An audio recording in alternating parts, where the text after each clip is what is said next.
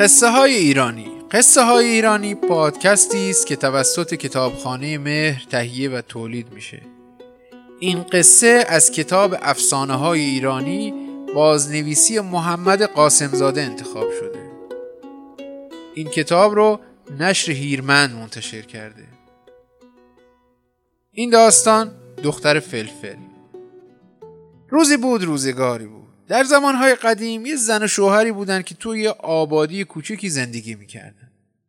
این زن و مرد با اینکه چند سالی بود با هم زندگی می‌کردن هنوز اجاقشون کور بود و بچه نداشتن. شوهر هر روز کله سهر بلند می‌شد و می‌رفت صحرا و زن همسرش به کار خونه گرم بود. اول نهار میپخت و سر ظهر می‌برد صحرا و با شوهرش می‌خورد.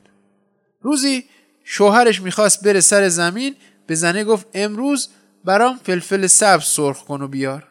زن فلفلا رو اوورد تا اولی رو شکست یه دختری از تو فلفل زد بیرون و تا دید زنه هاج نگاهش می‌کنه گفت بچه می‌خواستین منم دخترتون. زنه تا این حرفو شنید از خوشی داشت پر در می آورد. تند و تیز نهارشو پخت و بخچه غذا رو گرفت یه دستشو دختره رو با دست دیگه بغل کرد و راه افتاد و رفت صحرا. تا از راه رسید دختره رو به شوهره نشون داد و همه چیز رو براش تعریف کرد که چطور فلفل رو پاره کرد و از تو فلفل اولی این دختره اومده بیرون و همون اول کاری چی گفته؟ شوهرم خوشحال شد که بی زحمت صاحب دختری شد و از حالا کسی هست به اون بگه بابا و به زنش بگه ننه.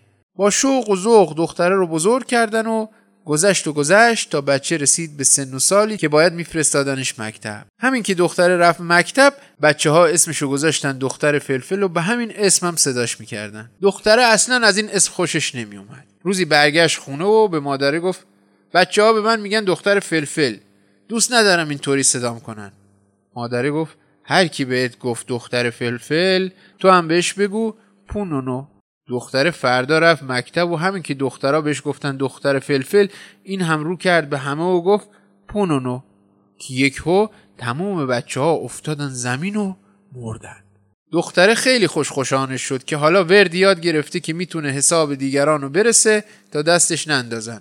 راه افتاد و برگشت خونه. تا رسید مادرش گفت دختر فلفل کاسه رو بیار. دختره تا اینو شنید به مادره گفت پونونو مادرم افتاد و مرد.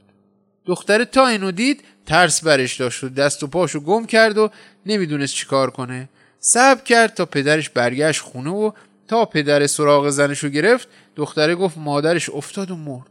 پدره پرسید چی شده؟ دخترم گفت اون بهش گفته پونونو. پدره گفت ناراحت نباشه قصه به دلش راه نده. رو به مادره بگه پوچوچو. دختره اینو گفت و مادره زنده شد و بلند شد و نشست. دختری دوید به مکتب و رو به تمام بچه که روی زمین افتاده بودن گفت پوچوچو همه زنده شدند و درس و مشقشون رو از سر گرفتن.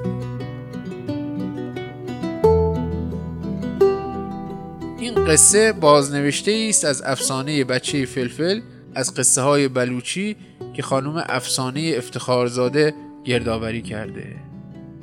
دامن سرخ گلدار همگی خدا نگهدار.